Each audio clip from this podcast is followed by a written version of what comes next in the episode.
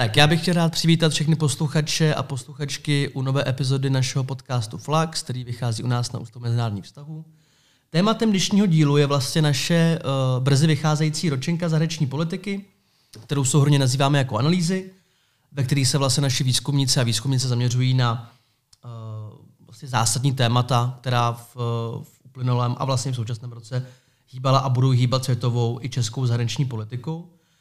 Eh, letos vlastně s takovým podtématem Great Powers, čemu se věnuje i náš eh, dnešní host, eh, Honza Daniel. Já Honzu moc vítám tady u mě se mnou. Ahoj a zdravím všechny posluchače.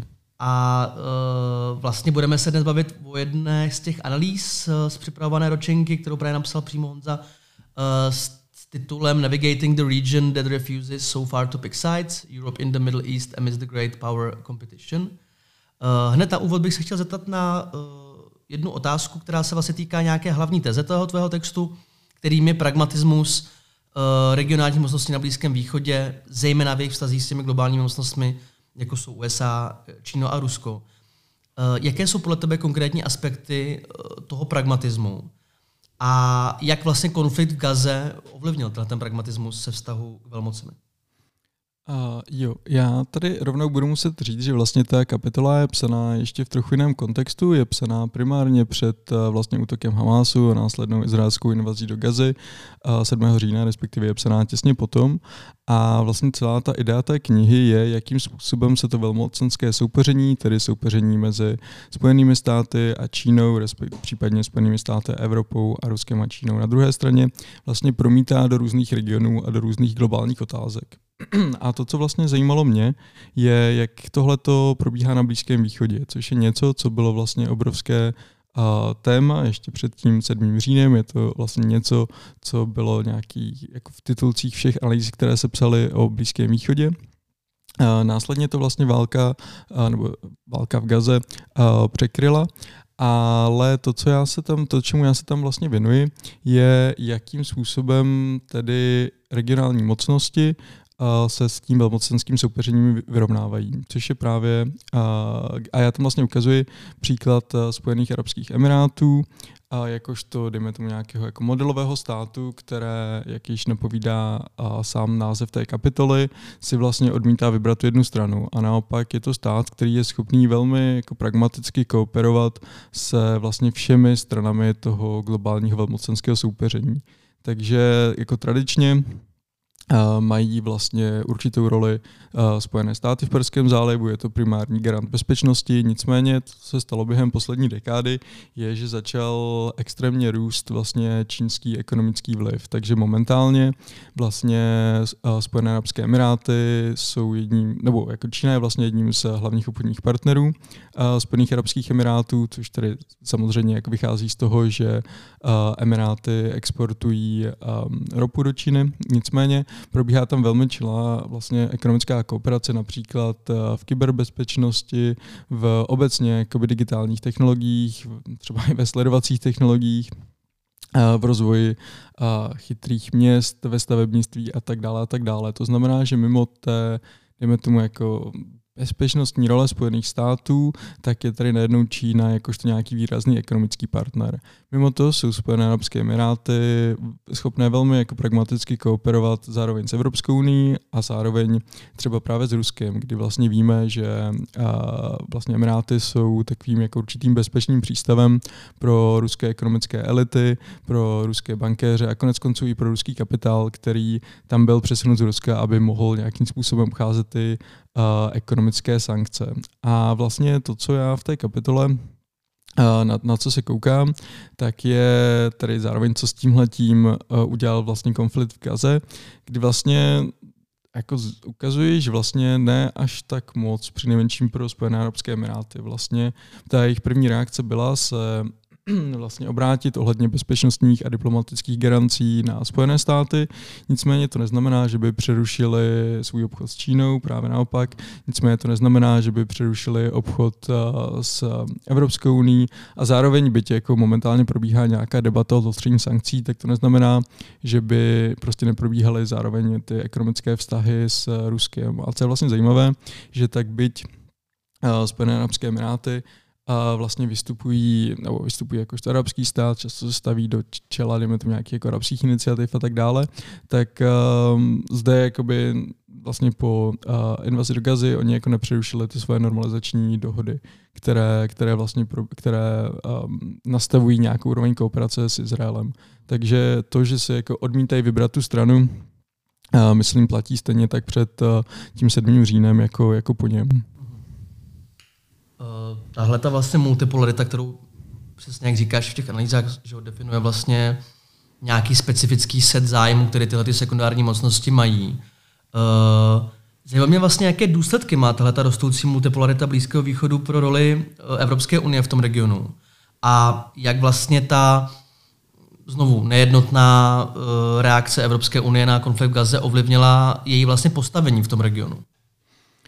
Um, Myslím si, že, nebo jedna z těch věcí, kterou já tam ukazuji, tak je, že vlastně ta globální multipolarita má pro Evropskou unii, um, tak vlastně ona komplikuje to její působení v regionu, nebo komplikuje do jisté míry, protože najednou uh, stejně jako Spojené státy nejsou tou jedinou hrou ve městě, abych to řekl krásně česky, ale nejsou tím jediným možným partnerem, tak ani Evropská unie není jako tím jediným možným partnerem. Najednou vlastně ve spoustě ohledů musí evropské firmy nebo evropské státy zároveň soupeřit s Číňany, v některých ohledech s Rusy a, a tak dále. A vlastně ta možnost orientace na jiné partnery je něco, co se stalo i jako poměrně silným argumentem, které mají vlastně ty regionální státy v jednání s Evropskou unii.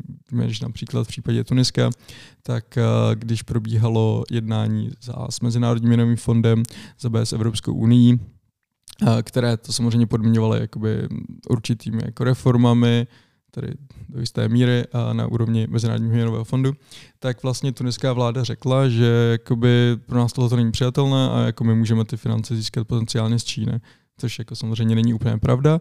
Nicméně je to něco, co funguje jakožto potenciální argument právě v těch jednáních a co zvyšuje um, vlastně jakoby nějakou diplomatickou sílu, dejme tomu, nebo obecně jakoby sílu, uh, kterou tady tyhle ty, uh, i menší státy v regionu vlastně disponují v jednání s Evropskou uní. A jestli se nepletu, ty jsi se vlastně ptal na to, co zároveň uh, vlastně ten konflikt v Gaze přinesl pro Evropskou unii.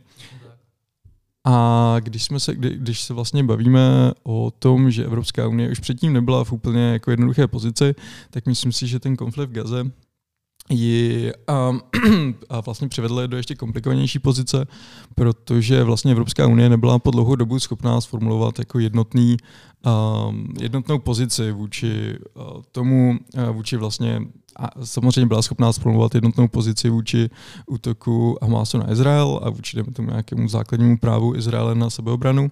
Nicméně nebyla schopná vlastně sformulovat jednotnou pozici vůči um, tomu, co se děje v Gaze, vůči, dejme tomu, jako nějaké humanitární katastrofě, vůči jako potenciálnímu porušování, vůči porušování um, a lidských práv a mezinárodního humanitárního práva a, a tak dále. A vlastně slyšíme, že dodnes uh, jednotlivé složky Evropské unie mluví jiným hlasem a, a zároveň víme, že jakoby jsou velmi um, odlišné názory jednotlivých členských států na to, jakým způsobem se vlastně obecně vyrovnat s vlastně tou otázkou Izraele Palestiny jako takovou. A právě tohleto jako ještě dále jako znesnadňuje tu jakoby možnost uh, jednotné reakce Evropské unie a víceméně i dělá do jisté míry jakoby irrelevantní, protože znovu vidíme, že sice jakoby vlastně všechny strany toho konfliktu, uh, případně jak z izraelské strany, tak vlastně jdeme tomu jako z arabské strany, Uh, případně tak z palestinské strany slyšíme, že ano, Evropská unie prostě bude muset nějakým způsobem být zapojená do rekonstrukce, do poválečné rekonstrukce Gazy. Um, nicméně jakoby není přítomná v těch jednáních a je to takové ustálené, nebo jako nemá tak silné slovo v těch jednáních, byť nějaké členské státy mohou mít, a je to takové ustálené jako rčení, že jako Evropská unie je ten jako payer a ne ten player, že tedy jakoby platí, ale vlastně nemá tu, nemá tu jakoby roli, kdyby byla schopná něco někam směřovat. Nemá to slovo. Vlastně. Nemá to slovo. Jo. Uh, vlastně další kapitolou je vlastně potom ta neoblobná podpora Izraele ze strany České republiky. Uh, zajímá mě spíš vlastně, jak ovlivnila tahle ta naše podpora diplomatické vztahy se státy z Blízkého východu a A jaké vlastně důsledky má i tenhle ten postoj na, řekněme, nějaké mezinárodní postavení České republiky? A já si myslím, že to jsou dvě trochu odlišné otázky, protože my jsme vlastně viděli, a já to v té kapitole zmiňuji, že třeba Spojené arabské, že třeba Saudská Arábie vlastně zrušila návštěvu ministra Sikely, který tam měl přijet, se nepletu, pár týdnů po začátku invaze a s tím, že prostě jakoby tohle je něco, co jakoby není zkousnutelné pro saudskou-arabskou veřejnost a pro arabskou veřejnost jako takovou, vzhledem k české pozici. Nicméně jako zároveň tyhle ty státy, jak Saudská Arábie, Spojené arabské emiráty nebo třeba Katar, jsou vlastně jako extrémně pragmatické a myslím si, že na té mezivládní úrovni jsou schopné následně jakoby s Českou republikou kooperovat a jsou schopné navazovat jako ekonomické styky tak moc, jak je potřeba při menším jakoby prozatím. A viděli jsme konec konců i návštěvu vlastně prezidenta Pavla v Kataru. Takže jakoby myslím si, že jako na té jako mezivládní úrovni jsou tyto státy schopné se s tím jakoby vyrovnat, ale zároveň jako nám to samozřejmě nepřinese nějaké extrémní favors jako z jejich strany. Um, je možné, že třeba nebo občas se uvádí, že vlastně naše diplomacie je potom schopná působit jako určitý prostředník mezi jako Izraelci a právě části jako arabských států. A nicméně jakoby i tak si nemyslím, že je to něco, co by nám následně pomáhalo zase tak jakoby výrazně. A nicméně tohle je jakoby jedna dimenze. Druhá dimenze je, jak se to vlastně promítne do vlastně mezinárodního působení České republiky a schopnosti působit ve světě. Jako tam si myslím, že je to daleko jako problematičtější, protože my se snažíme vystupovat jako vlastně zastánci lidských práv, snažíme se vystupovat jako zastánci nějakého mezinárodního řádu založeného na pravidlech, na, na mezinárodním právu a tak dále, ale zároveň se vlastně nevyjadřujeme k porušování mezinárodního humanitárního práva. Slyšeli jsme vlastně vyjádření našich jako čelných představitelů, které jdou jako vysloveně proti realitě, co se týče jako porušování mezinárodního humanitárního práva. Za B je vlastně reakce na tu humanitární katastrofu, která uh, v Gaze momentálně probíhá a myslím si, že tohle je něco, co se nám uh, může velmi silně vrátit, protože Česká republika jako má ambice působit uh, v mezinárodních organizacích, třeba v OSN, snažili, byla ambice, možná stále ambice vlastně získat křeslo nestálého člena Rady bezpečnosti, působit jako předseda Rady OSN pro lidská práva a tak dále. A myslím si, že v kontextu toho, že vlastně naši čelní představitelé říkají, že bychom měli vystoupit z OSN v určitých radikálních případech, případně vlastně se obecně jakoby dost, jako, nebo se obecně jakoby odmítají stavět za, za OSN jakožto organizaci, tak myslím si, že v tomto kontextu je něco takového extrémně, extrémně obtížné, protože to samozřejmě, tyto vyjádření jsou primárně namířená vůči uh, jakoby našemu domácímu publiku, ale to neznamená, že nejsou slyšet i, i v zahraničí. A myslím si, že zároveň se tady dost jako negativně promítá i ta role České republiky v rámci Evropské unie, kdy my vlastně zastáváme jako relativně extrémní hlas v rámci celé té evropské debaty, kdy vlastně víme, že, nebo byly zprávy o tom, že česká delegace se snažila jakoby lobovat za vlastně odsunutí přemenším části palestinců z Gazy na Sinaj. Víme, že česká diplomacie a vlastně blokuje sankce Evropské unie vůči radikálním osledníkům na západním břehu. A tedy jako něco, co je jako naprosto jako jasným porušením jako mezinárodního práva. A myslím si, že v tomhle ohledu tady znovu fungujeme jako určitý jako blokační aktér, tak moc jako jsme jim vlastně byli v rámci um, vlastně migrační krize třeba, takže se tomu dostáváme jako na nějaký okraj, konec konců společně s Maďarskem v případě těch jako sankcí vůči, vůči radikálním osadníkům. A myslím si, že tohle je něco, co České republice nepomáhá. Slyšeli jsme, že um, ten vlastně pozici vůči Izraeli v rámci EU jako není překvapivá, ale je frustrující, což bylo jako citace jako jednoho evropského diplomata, která proběhla vlastně se tvými médii. Ty jsi mi říkal off record uh, vlastně anekdotu, kterou si zažil v Egyptě, si můžeš říct. Podle mě byla vlastně docela tel- telling jakoby pro tuhle situaci. Jo, jo. Já, když jsem vlastně byl nedávno v Káhyře, tak jsem uh, zaslechl anekdotu, kdy vlastně jeden uh, egyptský jako lidskoprávní aktivista tak vlastně řekl jakoby české straně, že mm, jakoby chápe českou pozici vůči, vůči Izraeli a je to naše politika, tak jako dobrá, ale zároveň, že tedy vlastně nechce nic slyšet od České republiky následně o lidských právech, protože je to něco, co prostě není jako důvěryhodné z naší strany. Já vím, že vlastně tohleto vlastně při, při psaní toho textu se vlastně některé věci pochopitelně neudály a vlastně některé věci, které se na době udály, by vlastně vyžadovaly celou epizodu toho podcastu.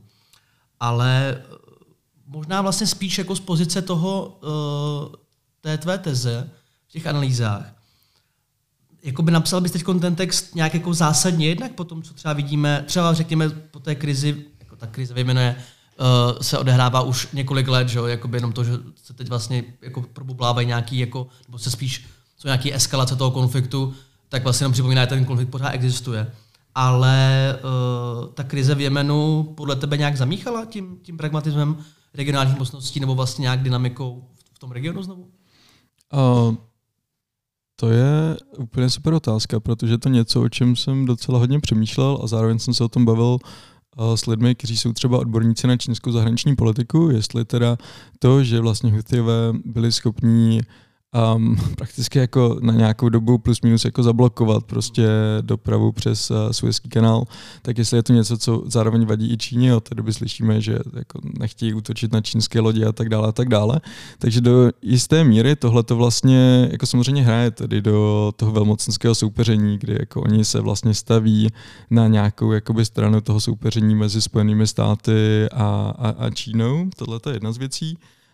Um, kdy tedy hostivové samozřejmě jako to dělají taky jako z vlastních jako domácích uh, podnětů, jako že to není jenom něco, že by se snažili uh, za A vstoupit jako do konfliktu v Gaze, za B uh, jako vstoupit do jako globální politiky, ale taky můžeme nechat stranou.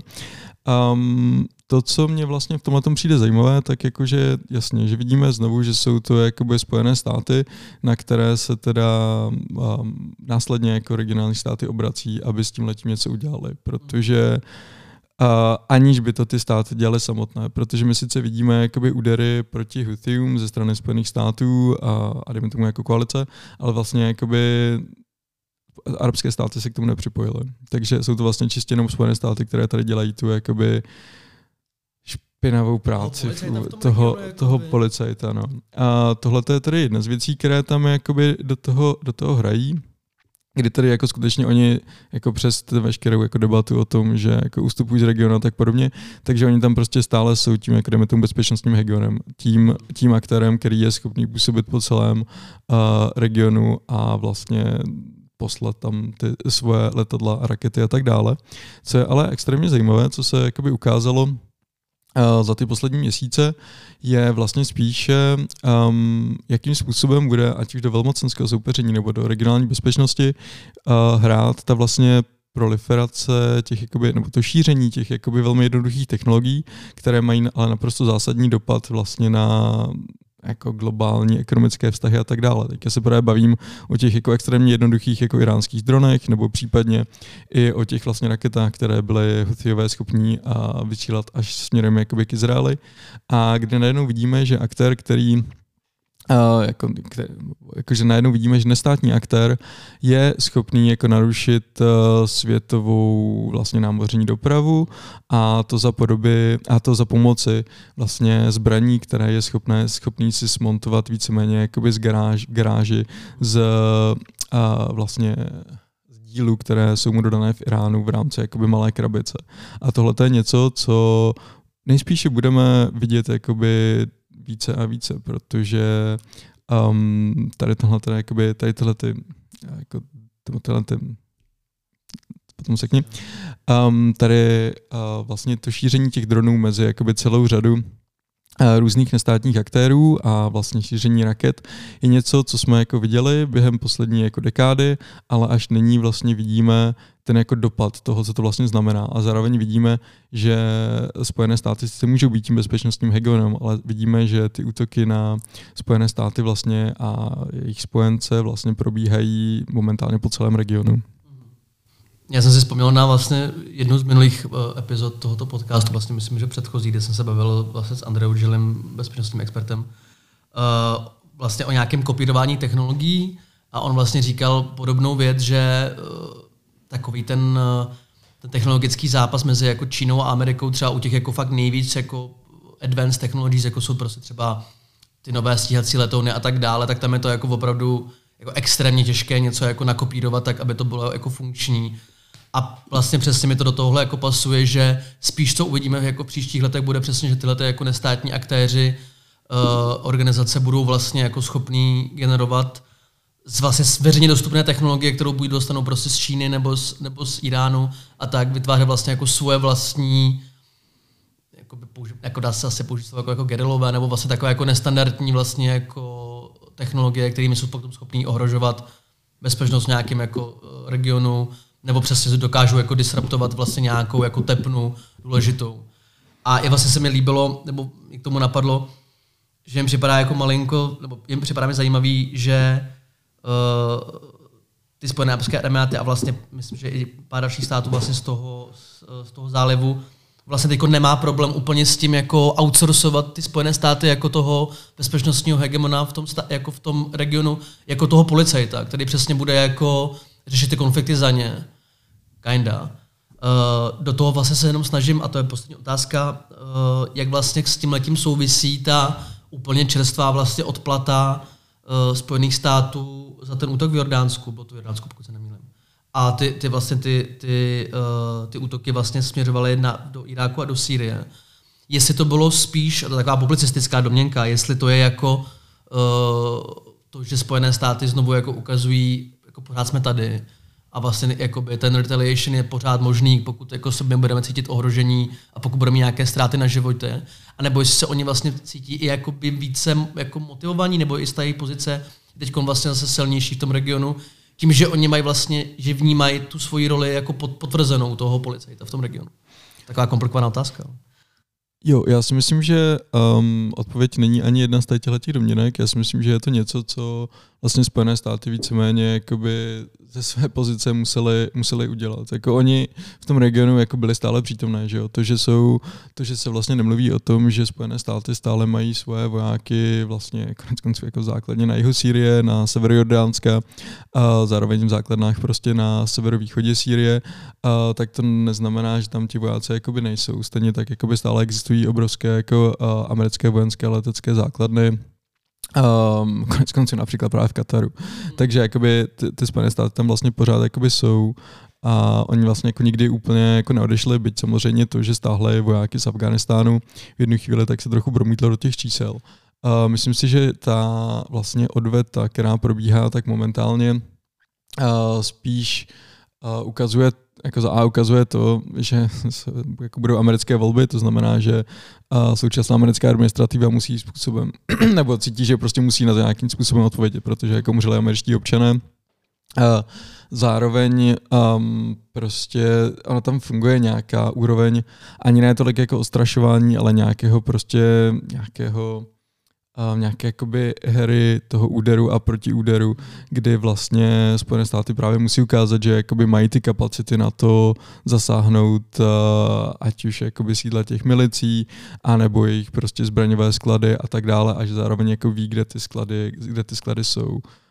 Um, ona se často jako mluví o tom, co to vlastně jako dokáže, stejně tak jako co dokážou ty údery v Jemenu. Uh, kdy jakoby Spojené státy momentálně mluví o tom, že jako ani už jako nečekají, že by to někoho přímo jako ostrašilo, že tam jde prostě o nějaké jako omezení těch jako kapacit a jako degrade uh, rather than deter. Takže jakoby, no, omezit spíš než jakoby ostrašit. Nicméně um, jako ta hra se pořád vlastně probíhá na té úrovni, že um, jako pokud by neudělali nic, tak jakoby tak, tak je to nejspíše něco, co může uh, vyvolat jakoby další údery vůči jejich jednotkám, které jakoby stejně přijdou. A tady je dobrý poznamenat, že vlastně tady tyhle ty jakoby omezené jakoby údery a ostřelování jako taky není něco, co by bylo až zas tak uh, ojedinělé. Že vlastně občasné údery na jako americké základny uh, třeba v Iráku, případně, případně jinde, tak to je něco, co jako vidíme poměrně často ze strany těch jako milicí. Jenom co se právě stalo v tom uh, severovýchodním Jordánsku, je, že ten uh, dron vlastně překonal ty protiletecké, protiletecké, uh, protiletecké zařízení nebo protivzdušnou obranu a skutečně se dostal do té základny, což uh, je momentálně něco, co uh, mně přijde, že americká bezpečnostní komunita řeší ještě daleko více, než jako jak to, že se to někdo pokusil, tak jak to, že ta protivzdušná obrana selhala a jestli to chápu dobře, tak identifikovala ten dron jakožto vlastní a ne ten cizí. Mm. Takže momentálně ještě probíhá debata o tom, jak to, že vlastně jako jak to, že prostě milice byla schopná udělat uh, takový způsob jako elektronického boje nebo elektronického maskování toho dronu, aby prostě dokázal překonat jako protivzdušnou obranu. To je vidět, že ten technologický ráz, vlastně to, jo, řeší se James Bond malinko. A mě k tomu jenom ještě napadlo, uh, jak vlastně teď se ptal někdo uh, prezidenta Bidena, Bidena uh, právě na tom obarování v Jemenu a on na to, na to uh, uráčil, že, nebo odpověděl, že funguje to, ne, budeme to dělat stále, ano. Je to tak, no. Já jsem slyšel taky, asi nejsem úplně jistý, jestli jsem slyšel dobře tu otázku, ale jakoby tohle je něco, co tam jako probíhá. No, tohle je něco, co potom probíhalo po internetu. Přesně. Uh, Honzo, já ti moc krát děkuju za to, že jsi sem dneska přišel. Jenom jestli můžu poprosit ještě o krátký, uh, jestli bys chtěl třeba uh, pozvat posluchače ke čtení uh, nových analýz. Uh. To bych uh, určitě rád, protože si myslím, že je tam vlastně celá řada dalších uh, skvělých kapitol, nejenom vlastně, jako budu samozřejmě rád, pokud si posluchači přečtou uh, kapitolu, kterou jsem napsal já, ale zároveň si myslím, že jsou tam velmi dobré kapitoly, které se týkají um, třeba Turecka nebo střední Evropy a spousty dalších vlastně regionů a zemí, které nějakým způsobem do toho um, vlastně velmocenského soupeření vstupují. Tak jo, já ti moc krát děkuji, Honzo. Díky za pozvání.